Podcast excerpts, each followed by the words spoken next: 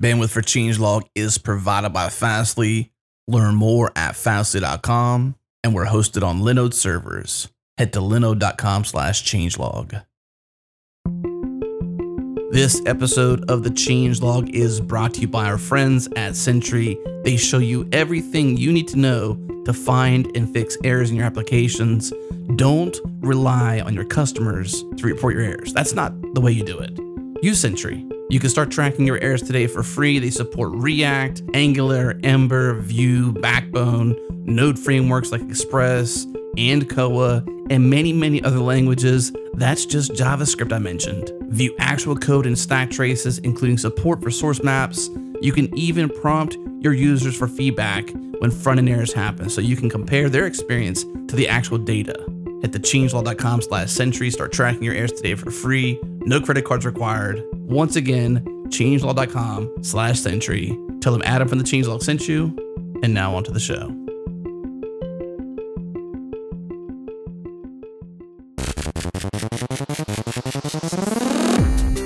You're listening to The Changelog, a podcast featuring the hackers, leaders, and innovators of open source. I'm Adam Stacoviak, editor in chief of Changelog. Next up in our mini series from the Expo Hall floor of OSCON, we talked with Dustin Kirkland, head of Ubuntu product and strategy. We talked about Bash on Windows Server, the death of Ubuntu Phone, Snaps and Snapd, and a ton of other fun stuff around the Ubuntu ecosystem. Special thanks to our friends at O'Reilly for inviting us to OSCON. It was a blast being there. And now on to the show. All right, we're here with Dustin Kirkland. We're talking about Ubuntu. Dustin, you have a PSA for the entire Ubuntu. Well, for 8 million Ubuntu people out there. That's right, Tell us, Jared. tell us what it is. Yeah, so just yesterday, 8.3 million Ubuntu 1204, which was the precise pangolin release of Ubuntu. Precise pangolin? Pangolin. Not penguin. Not penguin. Why not penguin? Pangolin. Because, you know, we, That's too typical. Yeah, Yeah. that's too easy to get. It's a Keep it Linux weird. thing. Yeah. Keep it weird. Not an So a Ubuntu thing. pangolin, a pangolin. Look it Okay. up. It's a pretty cool little little animal. Rolls up into a to a ball. Like an armadillo. It, it, it's a lot like an armadillo. Here in Texas, we'd call that an armadillo. okay. So, 1204 LTS, we released in April of 2012, five years ago. It just end of life on April 28th, 2017. So, two weeks ago, Okay. basically. But people Uh, are still running it. We, uh, eight and a half million machines checked in at security.ubuntu.com and said, hey, give me my updates. And updates are no longer available for 1204 in the normal archive. So you've got two options. Number one, please, please, please upgrade your 1204 systems to 1404 or 1604. We've got two newer LTSs out there. You can upgrade your desktops, you can upgrade your servers. It's just a, it's a real simple process, automated process.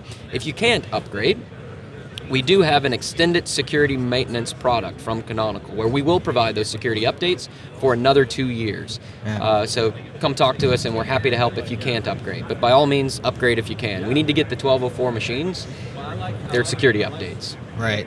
Because right, right. now they're just out there on the internet. They're vulnerable, man. Uh, totally. Yeah. Yeah. Don't use those on Don't uh, public public Wi-Fi at the coffee shop or uh, hooked up to your cable provider without a firewall. All right. All right, so there's that. PSA done. We got that covered. What's next? Done. What's next? The last time we had Dustin on, Okay. June 2016, Ubuntu everywhere. That's right. Now we're talking about Ubuntu. Mostly everywhere. It's already everywhere, but we're we're scaling back the, the vision a little bit. It's a little different. Refocus. Tell us about Refocus. this this shift uh, in your guys' Sure. vision. So I think the biggest and most obvious change is uh, we're mourning the the death of the Ubuntu phone. So the Ubuntu phone was a pretty awesome experiment uh, that we ran for almost five years now. Uh, but the Ubuntu phone project is now no more. It's no more. However, there is some amazing research and development that went into creating an Ubuntu based operating system that could run on mobile devices. And in doing so, we now have an OS that we can update transactionally, atomically. We also have a new Really? packaging That's format. Yeah, we also have a new packaging format that looks and feels a lot more like packages look and feel like on phones. So all of that work has folded into the Ubuntu on IoT devices effort. So Okay. The phone's done. Android, iOS. That's what we're that's what we're stuck with for the rest right. of uh, so it's the not rest gonna of the phones, decade. but it's still going to be on IoT devices. IoT devices, absolutely. There's a there's a, a little booth over here, uh, an Ubuntu booth uh, showing off um, Mycroft, which is an open source uh, digital assistant or artificial assistant. It's Okay. like an Alexa or a Google Home, except it's built on top of a Raspberry Pi. It's running Ubuntu. It has its own voice recognition software and its own backend that solves problems for you. Uh, that's one of many types of devices that Ubuntu you'll find the uh, the Ubuntu IoT story on. Drones, printers, uh, all sorts of you know neat devices. So the phone lives on in a in a in, in IoT devices. Okay. This the ghost of the mobile phone is in IoT devices. Mycroft, I had to look it up. That was Sherlock Holmes' brother. Uh, Yes. When you said that, I thought that sounds like a thing I know about. Yeah. Uh, good name there. Mycroft AI, Dot I think it is, AI. yeah. Yeah, check that out. Open source stuff. Okay, so shift in strategy. Uh, lots of lear- things learned. Hey, it takes guts to to, to kill your baby, as I tell Adam. he hates that analogy, but yeah. sometimes you gotta kill your babies. Sometimes you gotta kill your babies. It, it does take guts because you know you were saying everywhere. Phone it means everywhere, and I guess the next best thing would be uh, IoT devices, right? Because that kind of is what, to some degree, what a mobile phone is, but not really. It's a it's an emerging It's a market thing. for sure. Yeah. Yeah. I mean, you guys are geeks. I bet Well- you have all sorts of devices around your house. I uh, I'd I challenge do. you a lot more devices than phones. m- a lot more devices than phones. That's right. And some devices have probably been around for a few Right. years, and they're not getting updates. If No. you if you want to have some fun, go home, open up a Linux terminal, and sudo nmap dash dash fingerprint OS your entire network. And Nmap will do will will run a, a series of heuristics and try to guess the operating system and kernel that's running on all of those devices. And you're going to find a whole bunch of unmaintained Linux 2.4, Linux 2.6, 10, 15 year old kernels on devices you didn't even know was running an operating system, much less the Linux based operating system. Okay. All right. That's the problem we're trying to solve with Ubuntu Core. Ubuntu Core being our OS for embedded devices. It, they're they're going to get updates the same way Ubuntu gets updates, uh, transactionally, safely, and without you even needing to, to know or worry about that.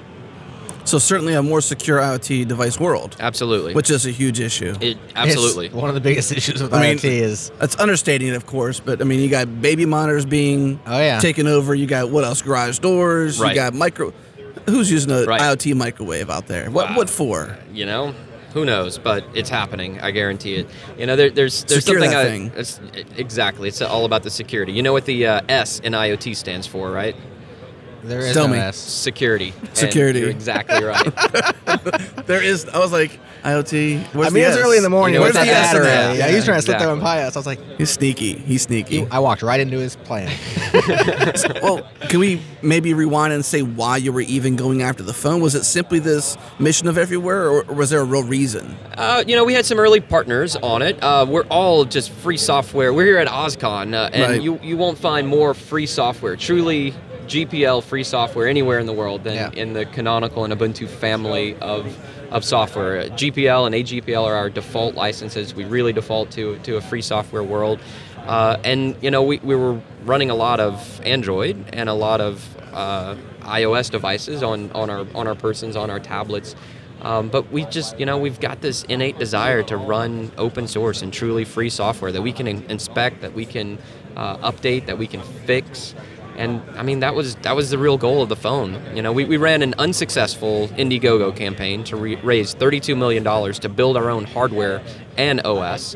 Uh, we raised half of that and set That's a the lot of record money, man. for. Well, we set the record for the most committed. There was there was over 16 million. We got over halfway there to the commit, um, but we gave it all back when we when we didn't didn't reach the. It's a the wise goal. move. It's like the Nugs guy. You guys see the Nugs guy? He got his he got his nuggets. I, I did. For, what was Did it? you Four mil- that? three million retweets or something. He, he set the record for the most retweets. So, do you know the story, Adam? No, um, All tell right, me. So, uh, some some guy tweeted about High school kid, I think. Yeah, high school kid tweets at Wendy's. Uh, what's it going to take to get free nuggets? For How many retweets is it going to take for me to get free nuggets for, for a year? And they said 18 million.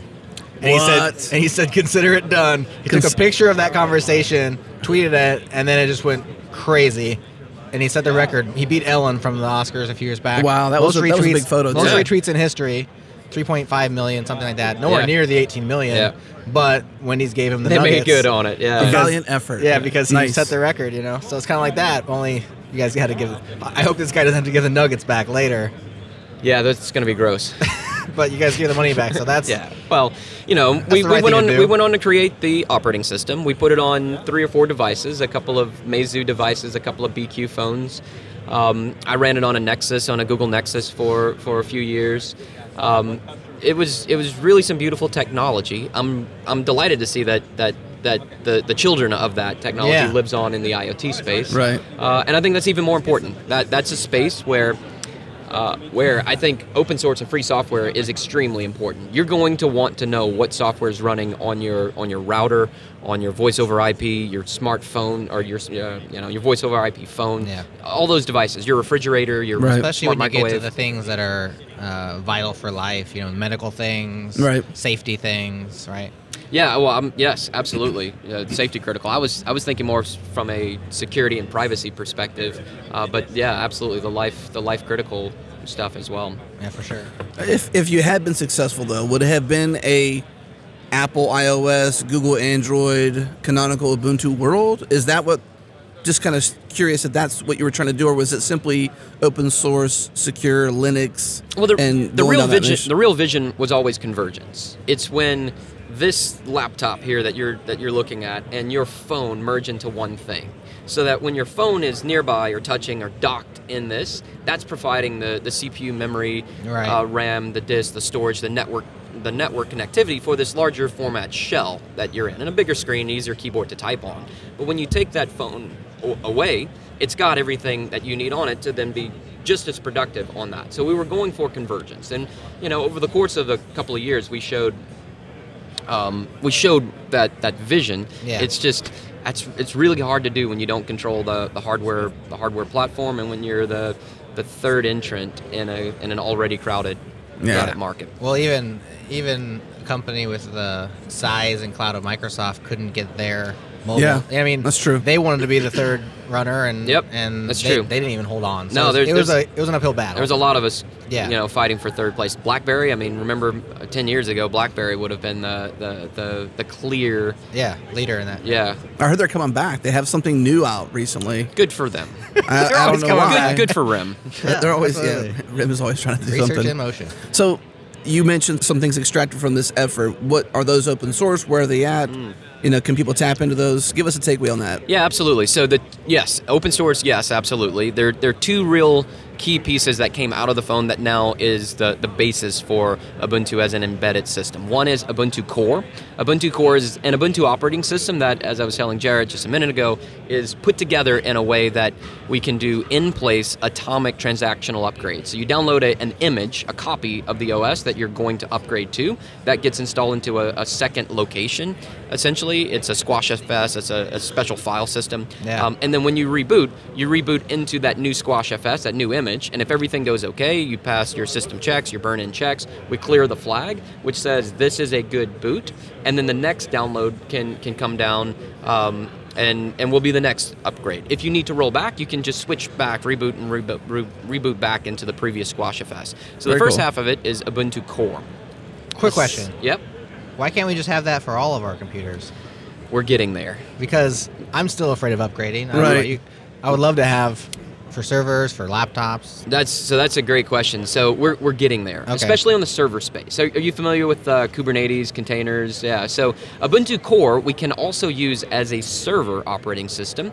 Um, you have to think about that OS a bit differently. It's a bit of a it's a bit of a mind meld when you get into this when you get into your root file system being read only, you cannot modify files in the root file system. That's really a different way of interacting with the Linux Unix system.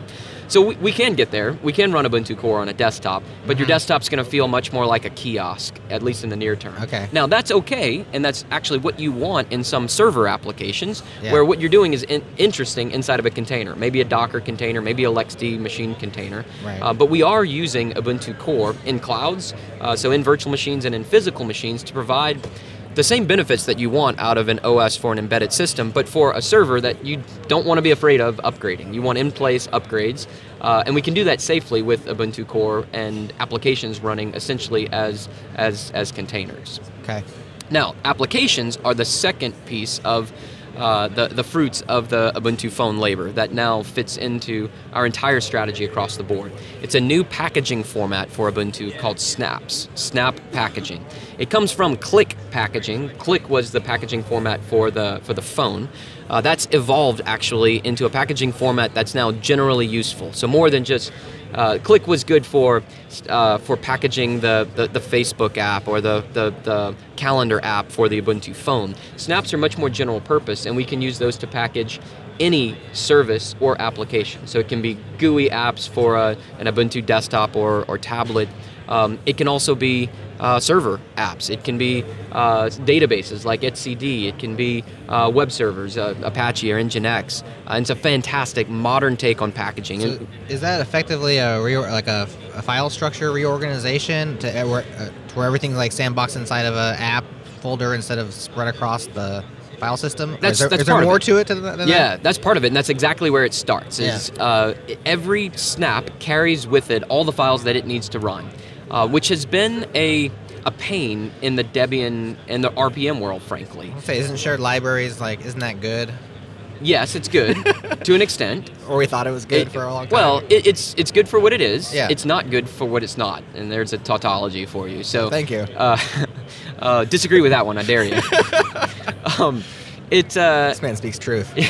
no, there, there are shared libraries which are part of that base Ubuntu core image. So that yeah. operating system image. So if they're available already, yes, you can you can link to them. Yes, and there's some that you want to come from the operating system. You know, okay. Um, the the low level stuff, the glibc, the SSL, the, the the the standard libraries, but having gotten to know many thousands of developers over the years, developers want to build with the tools they want to build with, want to ship with the libraries that they want to ship with, and some languages have that natively built in. Java, for instance. As much as you either love or hate Java, if you understand how Java works, your jar file contains all of the code that you need to run, and it's part of its portability. Right. And you might have down level versions of compression or, or, or something, some library like that, but you don't care because that's the way your app was supposed to run. The other way of doing it is the opposite of shared libraries, which is static comp- compilation, which is now, again, in vogue. If you yeah. go and do anything in the Golang world, Golang is going to want to compile statically. Single binary, yeah. So that that that's showing a shift in the way applications are being developed, and fundamentally, snaps are a packaging format that allows that. Debs and RPMs don't allow that. Right. It's, it's difficult, if not impossible, to do that in Debs and RPMs. And so we've created a packaging format that's modern and addresses that. Is this moving you guys further away from Debian in terms of you know the this like the likeness of the two distributions? I don't think so. No, because the the underlying there's a there's a there's one binary that has to be running on the system to use snaps and it's, it's snapd it's the daemon that is uh, required to to host and run it's a lightweight little golang service essentially but we've ported that snapd to debian it's available in Debian, in Fedora, in CentOS, in SUSE, in Arch, in Gentoo. You can use snaps anywhere, in fact. In fact, the same snap can run anywhere, um, as long as you have a, a snapd that's running on that system. Oh, that's cool. Yeah, so no, I, I, don't. I don't think it moves us further from Debian. It's it's. Uh, Debs aren't going away, but new software we're rapidly migrating toward using the Snap packaging format.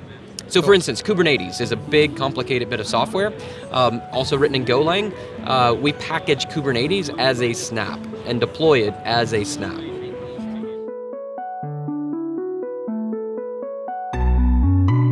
When we come back from the break, we're going to talk about Bash on Ubuntu on Windows, specifically Bash on Ubuntu on Windows Server, which was announced recently at Microsoft Build Conference. We ask questions like why is Microsoft behind this move? What can we expect from Windows Server? But more importantly, who is asking for this and why? Stick around.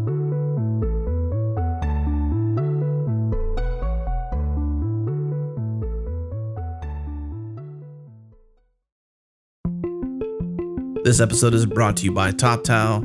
TopTal is the best way to hire freelance talent to scale your team, work with top freelance software developers, designers, and finance experts from all over the world. Or if you're a developer, designer, or finance expert looking to freelance with top companies like JP Morgan, Airbnb, or Pfizer, head to toptal.com to learn more. That's T O P T A L.com. Tell them we sent you. For a more personal introduction, email me, adam at changelog.com. This episode of the Changelog is brought to you by GoCD, an open source continuous delivery server from our friends at ThoughtWorks. GoCD lets you model complex workflows, promote trusted artifacts, see how your workflow really works, deploy any version anytime, run and grok your tests, compare builds, take advantage of plugins, and so much more. Check out gocd.io slash changelog to learn more. And now back to the show.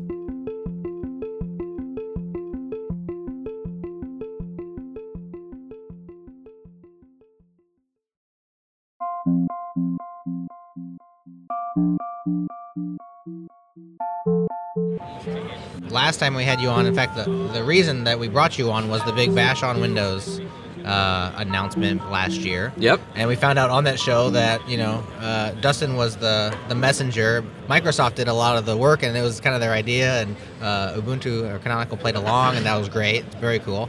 Uh, Microsoft. I think we were a little more involved. Oh, okay. Now I'm giving you not enough credit. But yeah. That was, sure. well, my takeaway was at least they came, they came to you. Yes. And a lot of the work had to be done by them. Yes, Okay. that's so right. I'm backing down that a little bit. Thank you for. But yeah, it, it does. The Windows kernel is still proprietary software that a, a few Right. Windows developers in Microsoft have access to. Right. We don't. Yeah. Um, but we, we do do quite a bit of work to, to, to provide the, the Q&A, the automated testing, the, Right. the upgrades and the updates of the Ubuntu image into the, the store. Um, so we've since moved that image from Ubuntu 14.04 to Ubuntu 16.04, Okay. uh, which was uh, in, you know involved quite a bit of, of testing and QA, a few adjustments. Uh, the Microsoft team has done an amazing job uh, responding to issues in GitHub, fixing uh, things that, that were broken or not quite working right. As you can imagine, things go wrong when you're doing something as, as complicated as, as that. Um, they've also released it out of beta, and it's now generally available in Windows 10 on the desktop. Uh, the big announcement today at Microsoft Build, we're at OSCON in Austin, Texas. At Microsoft Build in San Francisco, Microsoft is announcing uh, that same Bash on Ubuntu uh, on Windows experience for the Windows Server, which uh, has has been uh, a frequent request of Windows users. They they like this Bash thing for their desktops, but man, they really want to use this on a server. So now you can imagine literally Apache running natively on a Windows server. It's kind of weird, isn't it? Uh, it is a little weird. it is a little weird. SSH directly on a Windows server. That's server. pretty cool. yeah, I mean, I think. Uh, it's a new Microsoft. what are the other What are the other advantages? I guess anything. you- Anything you. Why, why not just run a Linux server then if you're gonna have everything on? You know, maybe because you still want your SQL server or something. I yeah that you there's absolutely a time and a place for a full Linux virtual machine, and that doesn't go away. Yeah. When you need a Linux kernel for one reason or another, maybe you're opinionated about what Linux kernel you need. You need a particular interface, or uh, maybe you're you're custom compiling it, or you're tuning it, or tweaking it. Um, so yeah, there, there there's absolutely Linux machines running in the millions, Ubuntu machines running in the millions, instances in Azure, in uh, Amazon, Yeah. um, in Google Compute.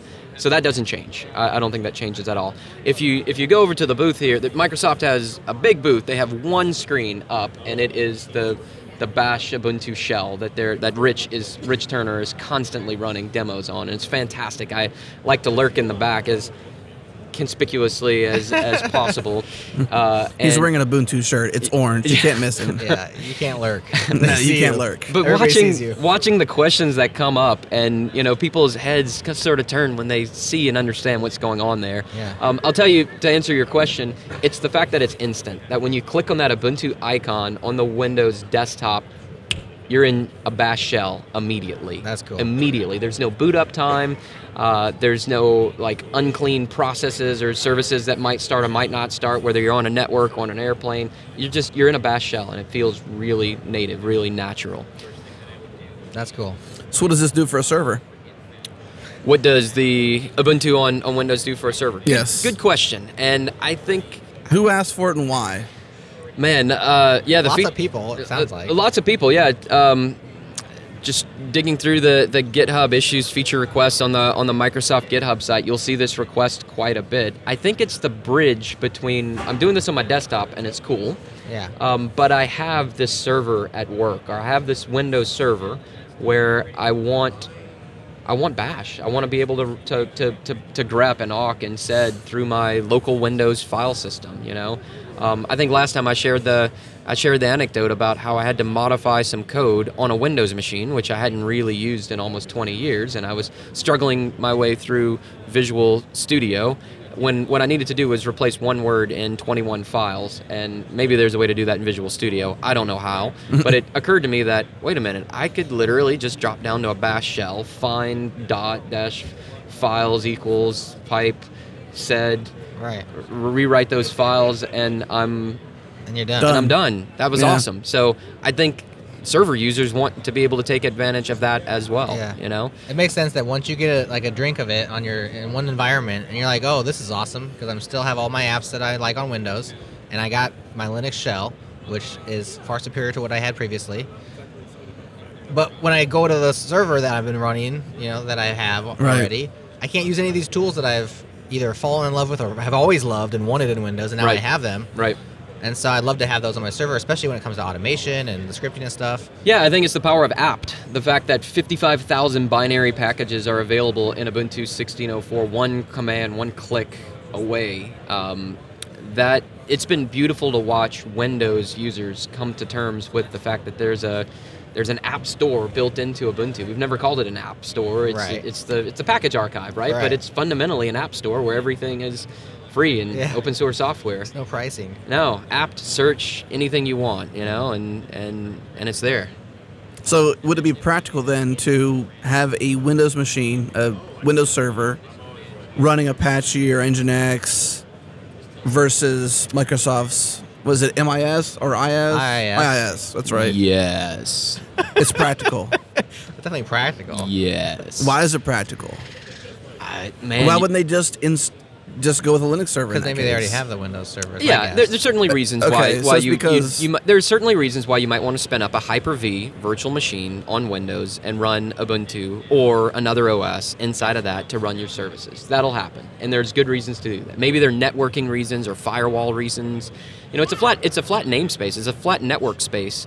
Uh, the, the the shell, the Right. Bash shell on the Windows server. It's the same IP address. All the packets that land at the IP address, which is the, that server endpoint, um, all the ports are, are flat. So it, it feels like the two are one, right? And so from that perspective, that might be what you want. It also might not be what you want. Right.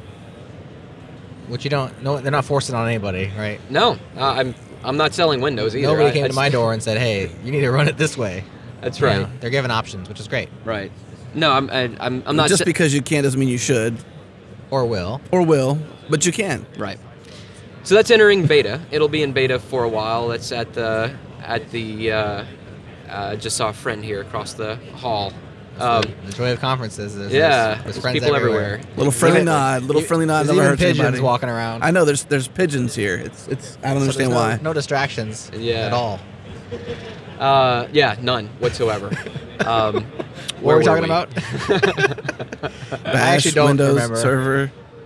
Yeah, I think you were tailing off on that. that's Yeah. all right. It's good stuff. So we're, we're enjoying it. For What those else? listening, where can they go to find out this? Where do they go to, to find out more? Uh, yeah, so Rich Turner uh, at uh, Microsoft has a blog post that's uh, out today talking about it. Um, uh, this is a uh, it's a new thing. It's it's in beta for Windows Server and will be for a while. That's that's at the Microsoft. Does that mean you Teams can sign up for the beta, or Yeah, I'm- I'm it's sure available to download for anybody? I don't even know. You don't even Adam. know? Okay. No. But I'm sure. Yes. Information absolutely. is still pending, but It's it's out there. announcements being made today. Blog posts going out. in out. the keynote. There's Gotcha. a demo. Watch it online. Uh, Catch up. yeah, you guys have like a list of awesome links at the end of the podcast Yes. anyway, so we'll we'll get you that We'll one. link it We'll link up in the show notes for sure. for sure. I love that by the way. Those Yeah? are those are pretty awesome.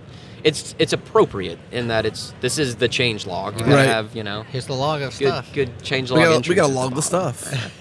That's right. We actually have a bot that logs. Call them logbot. Logbot. logbot. All right. Nobody knows about Logbot. Nope. What's now Logbot? they do. We're they announcing do. logbot. Announcing Logbot. right Vaporware here. coming to a app store not near you. That's Yeah. right. That's right. It's a figment of our imagination that we talk about. It's a desire, a dream. Vaporware. Good. And I heard just- I heard you were going to start working on an Alexa skill for changelog, Well, right? as soon as uh, you get back to your house, you're gonna start. I'm gonna- coding I'm gonna that work on it for us. you. Yeah, yeah. Alexa. Alexa skill. Ask changelog for episode 192 featuring Dustin Kirkland. I don't know if that's the right number. No, you got it wrong, but uh, Alexa would correct you. I'm yeah, sure. she, she will. She knows I think you mean. Yeah. Did you mean episode one? I don't know what it is. What's the episode number, Jared? Two oh seven. 207. In the I right think you mean ballpark. episode 207. Would you like me to play that for you? Yes, Alexa. Yes. Set volume to zero. I, I don't actually want to listen to myself. Play at 1.25x. Uh, Dust, anything else before we let you go? Uh, no, you guys are great, man. Thanks. thanks for coming in and thanks for talking with us, man. It's a lot, a lot of fun. You bet. Right, thank you for tuning in to the Changelog. We love talking to people like Dustin who make the open source community what it is, makes it thrive. If you enjoyed this show, share it with a friend or two. Thanks to our sponsors, Sentry, TopTal, and GoCD. Also, thanks to Fastly, our bandwidth partner. Head to fastly.com to learn more. We host everything we do on Linode servers. Head to linode.com slash changelog. Check them out. Support the show. The Changelog is hosted by myself, Adam Stacoviak, and Jerod Santo. We're edited by Jonathan Youngblood. And the awesome music you've been hearing is produced by the mysterious Breakmaster Cylinder. You can find more episodes just like this at changelog.com or by subscribing wherever you get your podcasts. Thanks for listening.